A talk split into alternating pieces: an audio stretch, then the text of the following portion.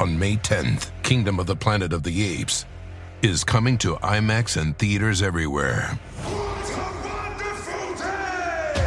This summer, one movie event will reign. It is our time. They stole my village. I know where they're taking your clan. Bend for your king. Never. Kingdom of the Planet of the Apes. Only in theaters May 10th. Tickets on sale now. Rated PG 13. Some material may be inappropriate for children under 13. We're only a few weeks away from the January 5th runoff in Georgia that will determine control of the Senate. Early voting starts on December 14th, and if you're looking for ways to support groups on the ground, making sure every voter makes their voice heard, sign up to Adopt Georgia. We'll be sending new opportunities to donate and volunteer every week between now and January. So head over to votesaveamerica.com slash Georgia to learn more about what you can do today. That's votesaveamerica.com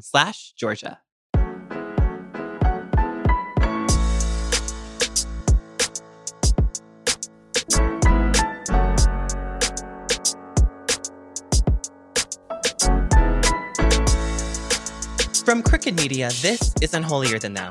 I'm your host, Philip Picardi. Well, everybody, I hope you're ready to light the menorah and spin that dreidel because Hanukkah officially started this week. A little later on in this episode, we'll be welcoming Jon Lovett for a very special and at least partially Hanukkah themed edition of Am I Going to Hell for This? But first, let's get to today's big story. Throughout the course of this season, we've had incredible guests from the Jewish faith who have helped to explain how Judaism has the history, wisdom, and insight to meet our current moment. But today, I want to focus a little less on Jewish theology and a little more on Jewish magic. Nobody knows magic better, really, than the incredible author Alice Hoffman, whose book Practical Magic gifted the world with a movie adaptation that featured Sandra Bullock and Nicole Kidman casting spells and seeking revenge on a wily man. Alice's later books often employ the use of magic to help her main characters as they seek justice, redemption, and happiness in an otherwise hostile world. This was particularly prescient in her novel The World That We Knew, where Alice utilized Jewish folklore to help add elements of magical realism to a story about the Holocaust. It was a powerful storytelling device. It at once showed readers the horrific reality of that time period, while also giving all of us a reason to keep the faith. After all, what's more magical than a miracle, really? To help explore some elements of Jewish folklore and make the case for why all of us should believe in magic, I'm honored to welcome the brilliant Alice Hoffman here today. Well, Alice Hoffman, I have to say, what an honor it is to be on with you. I am a huge fan of your books. I was a fan of your books before I realized that the movie adaptation of Practical Magic is like a cult favorite among homosexuals everywhere. I was just wondering, do you know that Practical Magic is like a homosexual fan favorite? I do know that. I do know that. I do know that. And I think that there used to be, unless I'm mistaken, there used to be a drag version every Halloween at Joe's Pub. And I always wanted to go and just like never was there on Halloween. I don't know if that's true, but that's what I've heard. But I want to see it. That would be incredible. Well, I hope Yeah. next Halloween in a post pandemic world, Right. cross our fingers and toes and everything else, that you get to go witness that. And I um I think that I will be lining up for it. I have your book, Magic Lessons, here right in front of Ah. me.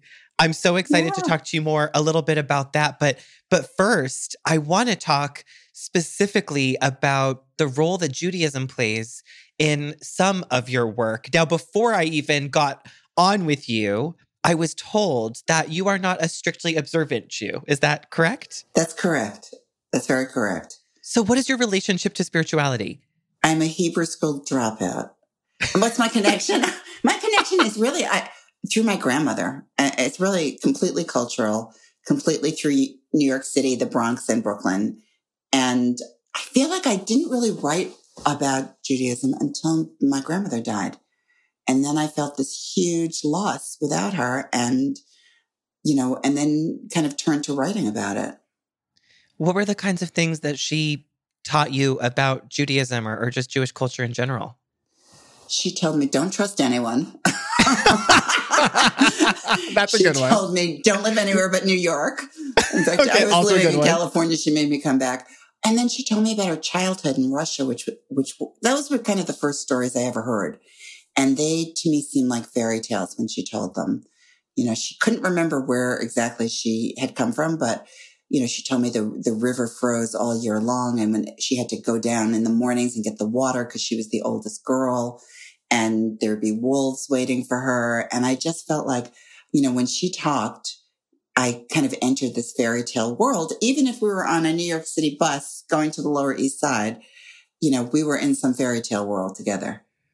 Wow. And fairy tales, magic, fantasy, it seems to play a role in a lot of your work as an author. Specifically, of course, I'm thinking of the Practical Magic Now series, uh, but also in the worlds that we knew, where, I mean, I don't know if you refer to it as such, but I felt like the introduction of Jewish folklore in that book, it almost felt like elements of magical realism were, were taking place in that book. Is that how you would describe it? Yeah, you know, I always feel like, you know, the original magic was stories told by grandmothers to grandchildren. You know, cautionary tales, do do this, don't do that. But there's so much magic in Jewish folk tales and Jewish stories that I feel like it's kind of the original magic. You know, I wanted to tell a story about the Holocaust, but I didn't want to the story's been told so many times that I wanted to tell it in a different way. So I think that's why I started to read, you know, folk tales and fairy tales to kind of get this sense of how I could tell the story in a different way, a way that meant something to me. And were you worried that introducing any elements of magical realism may have taken away from, I guess, the the honesty of the storyline, right? Like, Yes. isn't that a delicate balance to kind of draw when you're talking about a horrific and catastrophic event in human history that really is a story about the capacity of human cruelty? And then introducing magic in there. Were you ever worried about coming across insensitive or trivializing that moment? I was terrified. I was mostly terrified to, I, you know, usually I don't want to meet the people that have anything to do with the story I'm writing. But this time, um, it was like 2016. I was very depressed, as many people were. And I felt like I wanted to meet Holocaust survivors because I wanted to find out how people survived extreme trauma, terrible times. And so I was lucky enough to meet several survivors here in this country and become friends with them. They were people who had been children during the war and now were in their 80s and 90s. And also then I went to France and, and met others and I was terrified for them. Their, their reaction is what mattered to me in terms of the book and would it feel too different? But I think they had a great reaction. And I think I was trying to get to the kind of feelings and the feelings a child would have and seeing things kind of in a magical way. It is like a fairy tale. You know, these, most of these kids now in their 80s and 90s were sent away by their parents uh, so that they would survive and they never saw their parents again. And it seemed to me that is kind of the beginning of every fairy tale, right? You lose your parents. You're in the woods. You're trying to survive. There are monsters. And it just seemed like kind of the perfect setup for a fairy tale. But I was, you're completely right, very afraid about their reaction. And luckily they seemed to love it. And also I had traveled with in France with a historian and I was also very afraid of his reaction because his day job was to search for mass graves that they're still finding in, in Belarus and the Ukraine. He said to me such a wonderful thing. He said, you told the story in a way I would have never imagined it. And I really felt it. And I mm. always feel that as a writer, I want people to feel. That's, Right. that's my goal. That's really powerful. Thank you for sharing that. Yeah. Well, one of the ways in which you kind of provided a guardian for the main character of the world that we knew was you told the story of the golem. Am I pronouncing that right? Is it golem or Yes. golem? I think, I think you're right. yeah. Okay. Can you tell me how you came across the story of the golem and what the story of the golem is in Jewish folklore? Yeah. Well, I'd always heard about it and had read the I.B. Singer um, retelling of the story. It's kind of like it's a it's a very old folk tale. It's really about that there is this figure that the Jews can call upon in times when they need a protector. But the problem with calling upon the golem is that if he gets too strong, he's kind of a monster. If he gets too strong, he'll turn against his own maker. So it's a very, you know, a brief lifespan for golem. And also, uh, you know, it was interesting because when I was doing research, I had this guy driving me around. He was terrific. And, and at the end, we went to Geneva and he said, I want to show you someplace. And he took me up to this big estate and he said, this is where Mary Shelley wrote Frankenstein. And I realized Frankenstein is really another golem story, yeah, right? that's right. I could see Yeah. that. It was such a weird experience. And, and I was you know, gutsy enough to knock on the door and, and there was a maid and she let me kind of look around the mansion where this, this had happened. But, um, all of the Golem stories are all very male. You know, usually it's a, it's a male scholar, rabbi, magician who creates the Golem. The Golem is male. And in my book, it's a young girl who creates the Golem for a mother who wants to have her daughter protected and the Golem is female. So it's a very different kind of story. That's right. Yeah. And, and a lot of your books have this kind of element of women using forces that are kind of beyond nature, if you will, to help them, I guess, navigate their lives, help them survive, help them accomplish great things, um, help them find connections to one another. So that also felt like a, a, a really nice continual thread throughout your body of work, right? Yeah, I think I want to tell the stories of women who couldn't tell their stories. Like they, you know, there's so few stories about women in the ancient world and there's just, you know, women didn't get to tell their stories. And I wrote a book, uh, about Camille Pissarro's mother. Uh, and they, they were Marrano Jews who, who went to St. Thomas. And I thought it was so interesting. There was nothing written about her, even though he, he was so incredibly famous, you know, the father of Impressionism. And I read this book of his where he wrote a thousand letters and he didn't mention his mother once, even though she, she was supporting him, um, wow. until, until she was like 90. So I just felt like there are all these women whose stories you know, haven't been able to be told.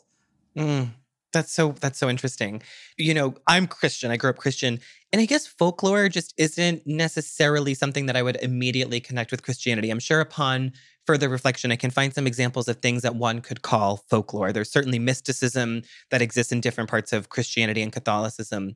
But I wonder, does folklore feel unique to Judaism in a way? Or, or is there a reason that folklore is so intrinsically tied to Judaism in this way?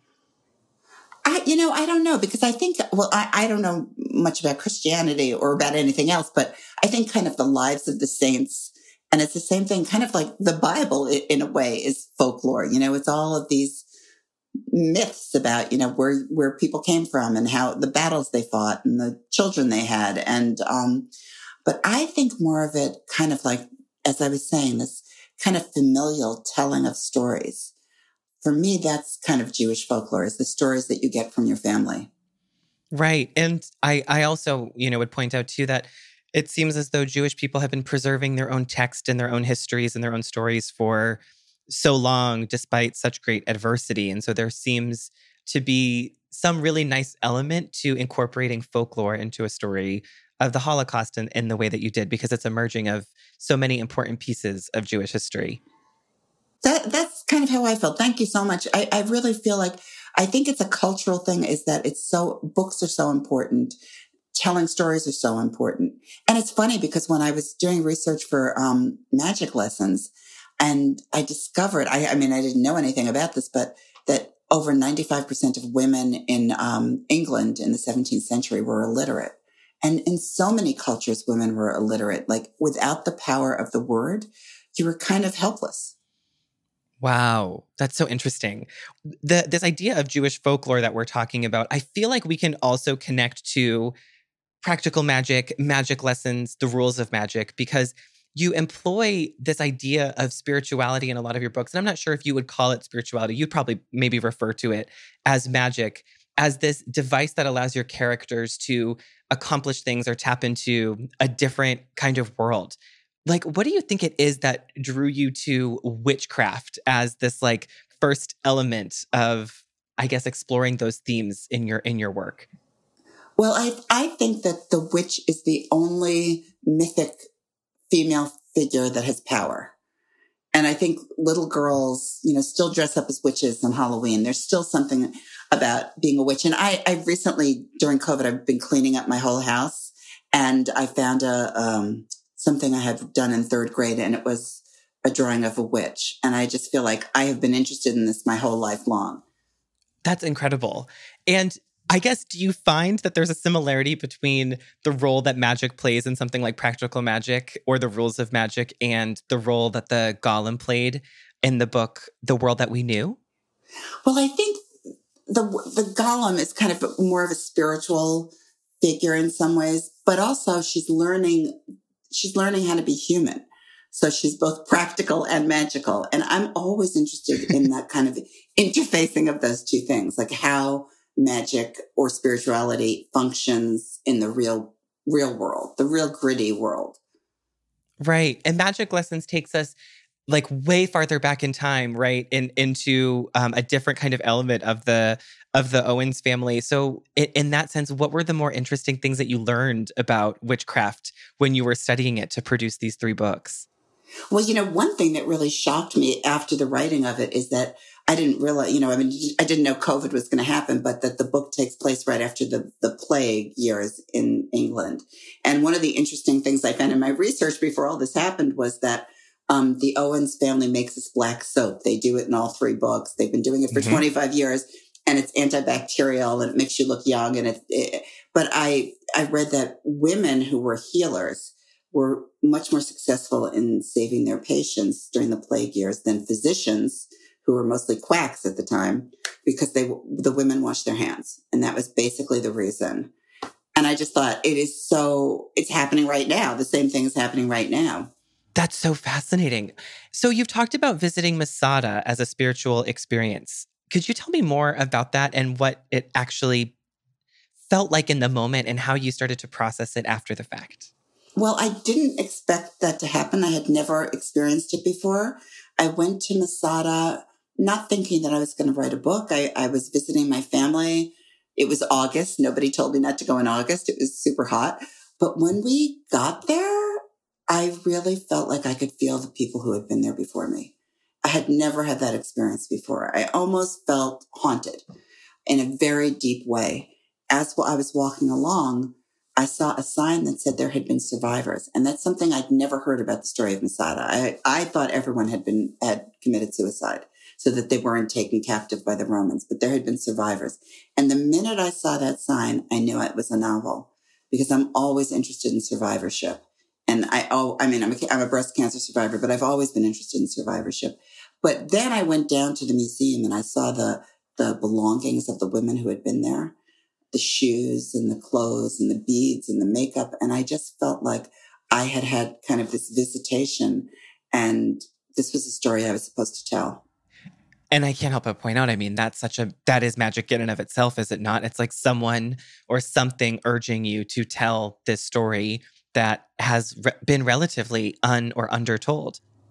Yeah, and actually, I went back a few years later as the guest of of the person who kind of is in charge of Masada, and we went very early in the morning together, and no one else was there. And he said to me, which was really moving to me, because he had been at Masada for so many years, taking care of it. He said he had never before he read my book thought about the women who had been there. And I thought, well, then my job is done. yes, you're helping, you're helping to now uh, inform history, as as it were. Well, thank you so much for sharing that. That's really that's really special. Um, thank you. So, in all of this kind of like uh, writing and research that you've done on magic, do you feel like it's given you a better understanding of what magic is, or did you always have this appreciation for and respect for magic? I think I always had an appreciation for it, but for me, the real magic, I mean, I have to say, was always books. I mean, that for me was magic. That's what changed my life. That's what let me see that there were other possibilities, let me escape, you know, from an unhappy childhood, from a terrible neighborhood, from, you know, all those things. It was all books and libraries. How do you feel like you're manifesting magic in your life? Is it by reading? Is it by writing? Is it both? Or are you, do you have some sort of spiritual practice of your own? I think it's at this point, it's really more writing. I miss reading and being a fanatical reader, but it's pretty hard to do both. And I don't like to read novels while I'm writing novels. So I think for me, it is, it, it's kind of, I don't know if it's a spiritual experience or it's like a drug experience, but writing for me is very transporting. It's really takes me to another, another place completely. Mm. Obviously, for so many people, it's been a really difficult year. And it's in human nature, I think, to look to writers to help us make sense of or escape the world that we're living in. And so I wonder if, as we bring this lovely conversation to a close, you have any words of wisdom or advice to us as we prepare to enter 2021. Well, I think, you know, my advice is to read Ray Bradbury. He was my favorite writer growing up and he still is my favorite writer. And his book, Fahrenheit 451 is all about how important books are in changing the world and how, how politicians very often want to burn books. That's the first thing they want to do because books are so dangerous because they're so full of magic and they're so, uh, I, I, so I really feel like the most important thing to do is to always make time to read. Okay, I think that's all we have for you today, Alice. Thank you so much for taking the time. I'm such a a, big fan. It was such an honor. I Thank also am from. New England, so your books just like have an like a whole uh, New England to New York to LA, but your books just are are so beautiful and they're so powerful. I could read them a million times over, and um, I'm so excited to see what else is coming. And I'm so excited to finish this. I'm only on like page 50, so I can't wait. Oh, thank you. It's it's really been fun. I mean, you're so comfortable to talk to, and I really appreciate you asking me. Thank you.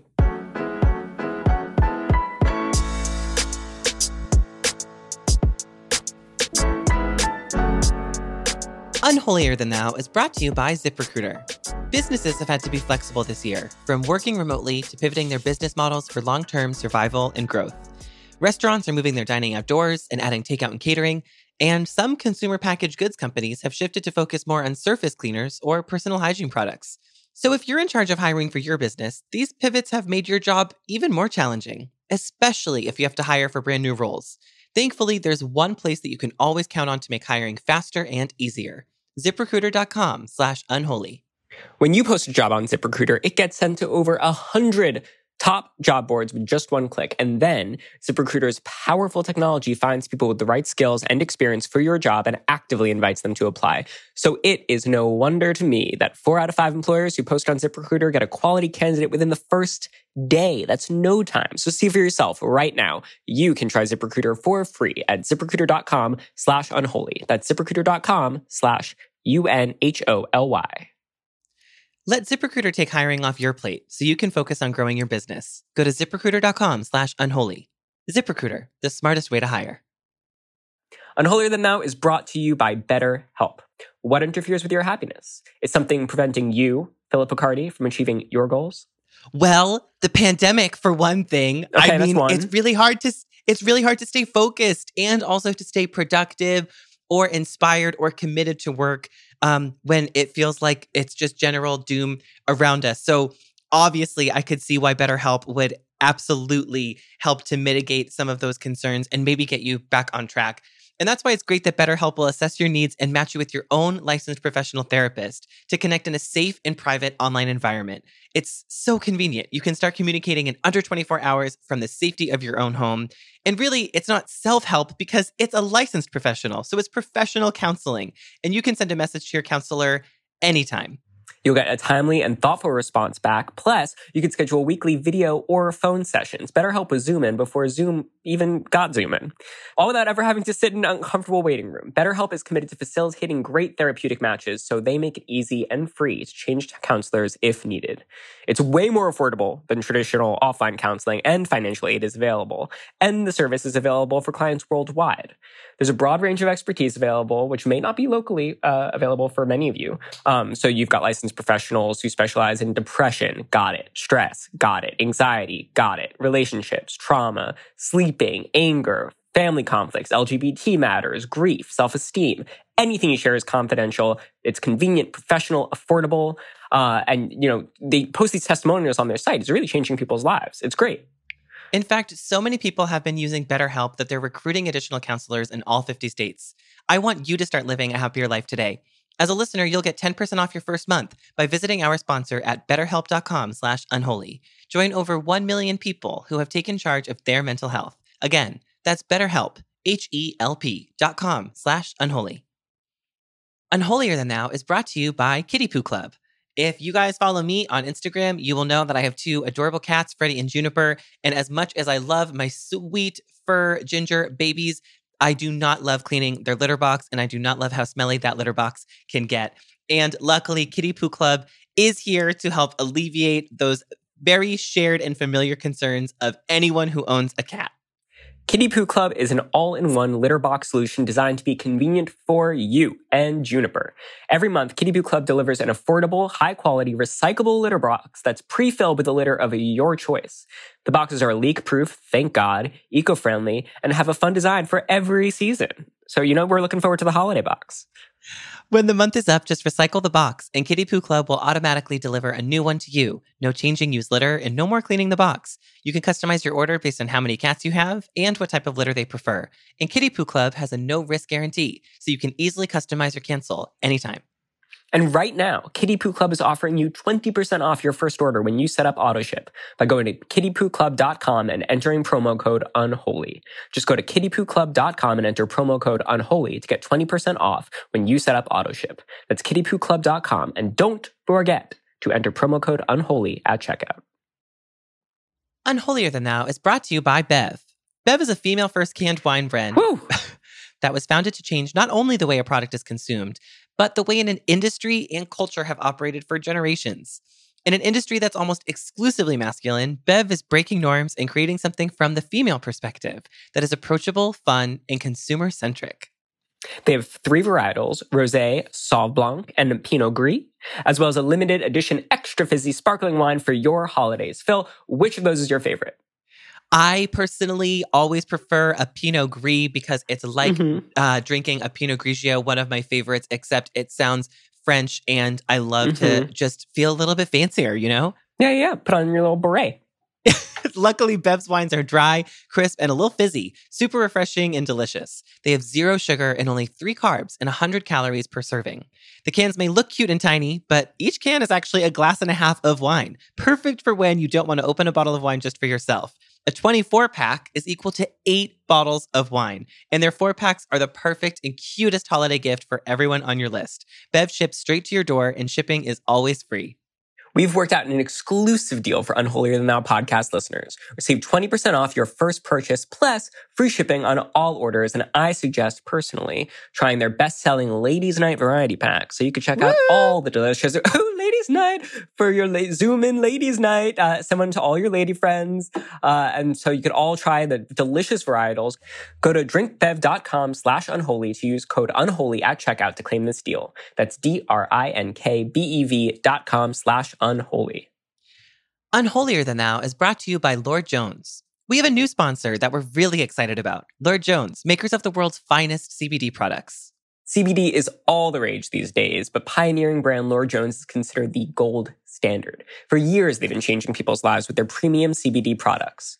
Lord Jones has long been the favorite of celebrities worldwide, showing up on the Instagram feeds of Hollywood's biggest names. Go check for yourself.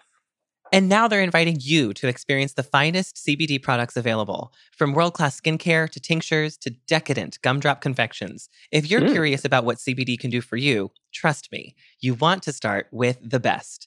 Lord Jones is crafted with the highest quality ingredients and premium hemp derived CBD that's lab tested for purity, strength, and consistency. Plus, Lord Jones makes the perfect gift. Go to lordjones.com slash unholy to get 25% off your first order. Go to lordjones.com slash unholy to get 25% off your first order. That's lordjones.com slash unholy. On May 10th, Kingdom of the Planet of the Apes is coming to IMAX and theaters everywhere. This summer, one movie event will reign. It is our time. They stole my village. I know where they're taking your clan. Bend for your king. Never. Kingdom of the Planet of the Apes. Only in theaters May 10th. Tickets on sale now. Rated PG 13. Some material may be inappropriate for children under 13.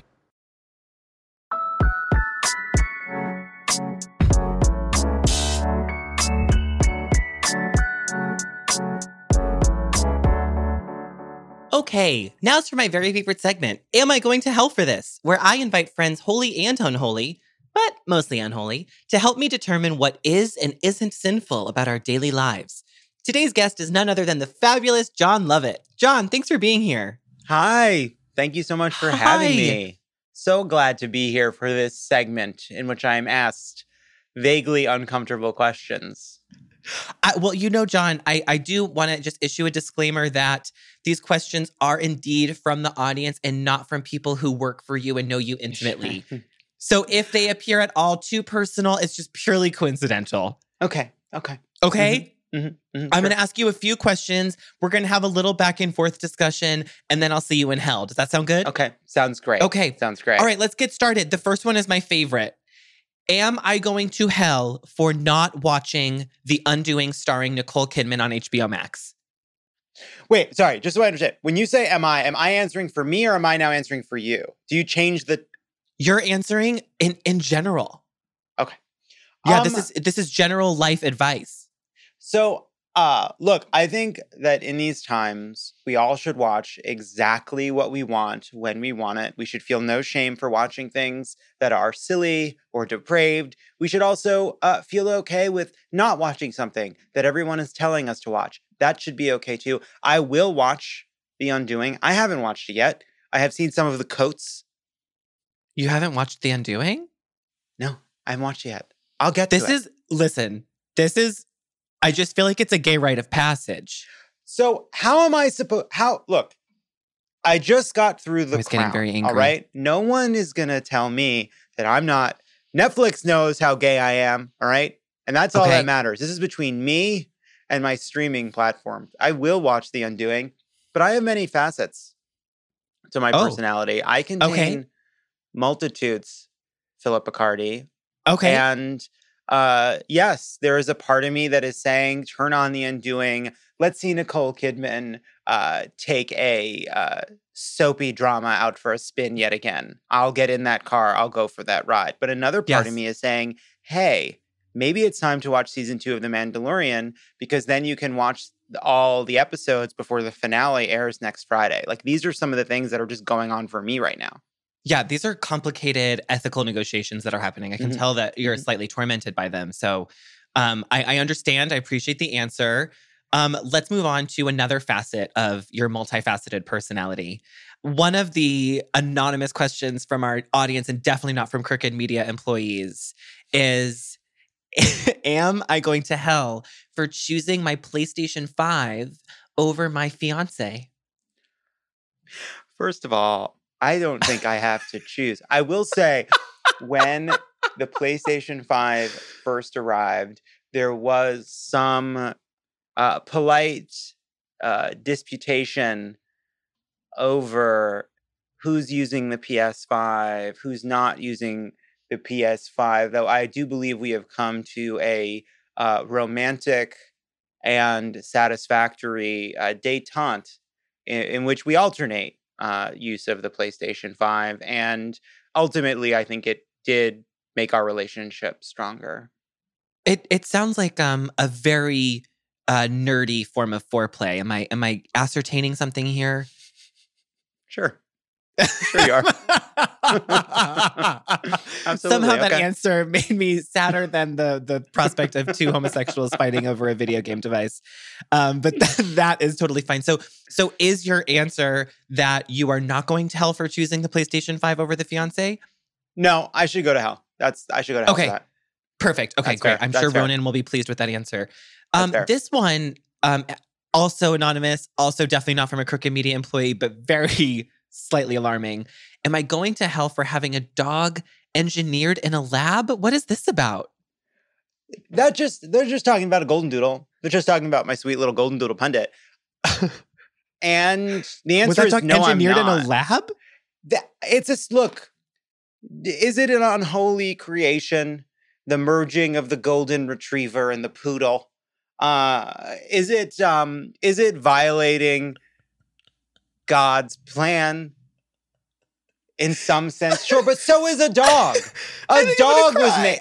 The dog, the wolf, the wolf, the majestic wolf, roaming, living, Uh, becomes what, what these these these loving adorable creatures but we we sinned a long time ago when we let these beautiful wolves eat our garbage and we kept the ones that looked like babies you know yeah, yeah, totally. This so this is um this is the original sin. in a sense dog wise sure sure Okay. phil And so, do you carry guilt for not rescuing a poor abandoned dog and instead buying a designer dog? Is that what Oh. I'm gathering? so first of all um this dog uh, came to me. Uh, she was originally actually uh, Ronan's mom's dog, and so I like to say that I did rescue Pundit from Mia Farrow. Uh, that said, I I think like rescuing That made it uh, my- worse. Yeah. my, for sure. My serious my my serious answer is I think that like rescuing a dog, adopting a dog is a wonderful and very good thing to do. And I, but like for me, like I'm allergic to a lot of dogs, and so like the- Okay, so like, is the, the- golden doodle hypoallergenic? Yes, and I think and- and Okay, the okay. And the truth is, the there are not like when you try to adopt a like a hypoallergenic dog, it's actually can be I think challenging sometimes. So Mhm, all I'm saying is I support. I think there should be no dog shaming. Um, No dog that's what I think. Okay, so therefore you're not going to hell for pundit. No, absolutely not. Definitely not. Absolutely okay, not. all right. I accept that answer. Absolutely not. This one is more holiday themed. Okay. Am I going to hell for being grateful? A pandemic means that I don't have to see my family over the holidays. I think there are I think there are a lot of people who like I haven't seen my parents in a year. I think it's really hard for my mother. I miss my family. I think that there are a lot of people out there that this has been a bit of a reprieve. And you know what? No. You don't have to feel bad if that's your situation. Not even for a second. This year, Totally. 2020 has been a terrible year. It has been bad for everybody. It has been truly awful for a lot of people. One of the worst years in people's lives, worst experiences of people's lives if you're getting some small Reprieve. benefit of reprieve, uh, we have enough to feel bad about without adding some needless guilt to the pile. Take the guilt Yes. off the pile. Right. now. For that, take the guilt off the pile. Absolutely. Give, your, Honor give your yourself feelings. that gift. Put that in your stocking. Put that by the menorah. Love that. Multi faith. It's a multi faith conversation. Absolutely. Love this. Absolutely. Okay. Of course it is. My last one be. for you, Jon Lovett. Am I going to hell? Again, completely anonymous. Definitely not from I, I'm like employees so of Crooked. Media. Yeah, sure. Am I going to hell for for lying to the listeners of Crooked Media about which sponsors I actually like? if that's something that you're doing, no, uh, first of all, yes. If that's something that you're doing, yeah. lying for ads. That's okay. So you think so did Britney Spears is Britney Spears going to hell for her Pepsi endorsement? I what reason do we have to believe that she doesn't love Pepsi? I, I thought she was more of a Diet Coke drinker. Wasn't that the whole scandal? Oh, I don't even I didn't I didn't know that. But Talking to the wrong home about this one too. Look at that. Okay. My. Brit look, listen, I got bigger mm-hmm. fish to fry on Britney. We're not there's only what we gotta get we gotta What's save your fish her. to fry with Britney? She's in trouble. She's She trapped. is in trouble. You're right. Our princess is in another castle. You're right. Uh, we have to. So so I, I, you know, look, uh, I completely believe in every. You have to. I believe in all these, everything that I say. but you do. Mhm. Yeah? Mhm. Why are you smiling? I'm not. You're not smiling? Mm-mm, Okay. The listeners can't see, but I can see. I don't know what you're talking about. Wow. okay, Nope. taking a page out of the Trump playbook, I see What? Kayleigh the McEnany in the flesh. I'm not going to be. How dare you? How dare? Excuse I'm me. Excuse me. I'm just, excuse I'm just me. the innocent This is why I don't do things like that. This is why I don't sit down for conversations like that because I come in here to have a nice conversation and Philip Lesley Stahl Picardi brings this Love that. negative energy. The second Yep. I sit down, he says, Are you ready for some tough questions? And I'm like, Tough questions? I thought we were here to have a conversation. So, you know what? I think I've given you enough of my time. I've given you enough of my time. Wow. Okay, well, listen, everyone, all of our listeners, Crooked Media's network, you heard it here first. Jon Lovett just walked out of his unholier than thou expose interview. I can't believe this is happening, but it was, um, it was, I guess, a pleasure, a perverse pleasure to have him. Jon Lovett, wherever you are, thank you for joining us, and I will see you in hell. Thank you for having me. I'm still here. And I'll break the character to say that I'm still here and this was wonderful. Thank you for having me. Well, folks, that's all for our show today. If you like what you hear, spread the holiday cheer. Leave us a review, give us five stars, and send some practical magic our way. We'll see you next week. Unholier Than Thou is a Crooked Media production. Brian Semmel is our associate producer, and Sydney Rapp is our assistant producer, with production support from Ruben Davis. The theme song is by Taka Yasuzawa, and the show is executive produced by me, Lyra Smith, and Sarah Geismer. Thanks for listening.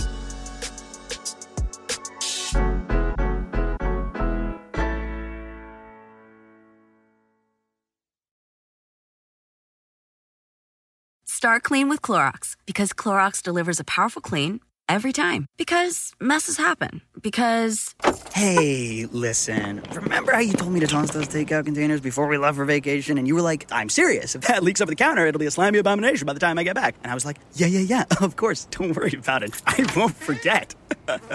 well. Ooh, yeah, that happens. So start clean with Clorox. Use Clorox products as directed. Rinse after use if in contact with food surface.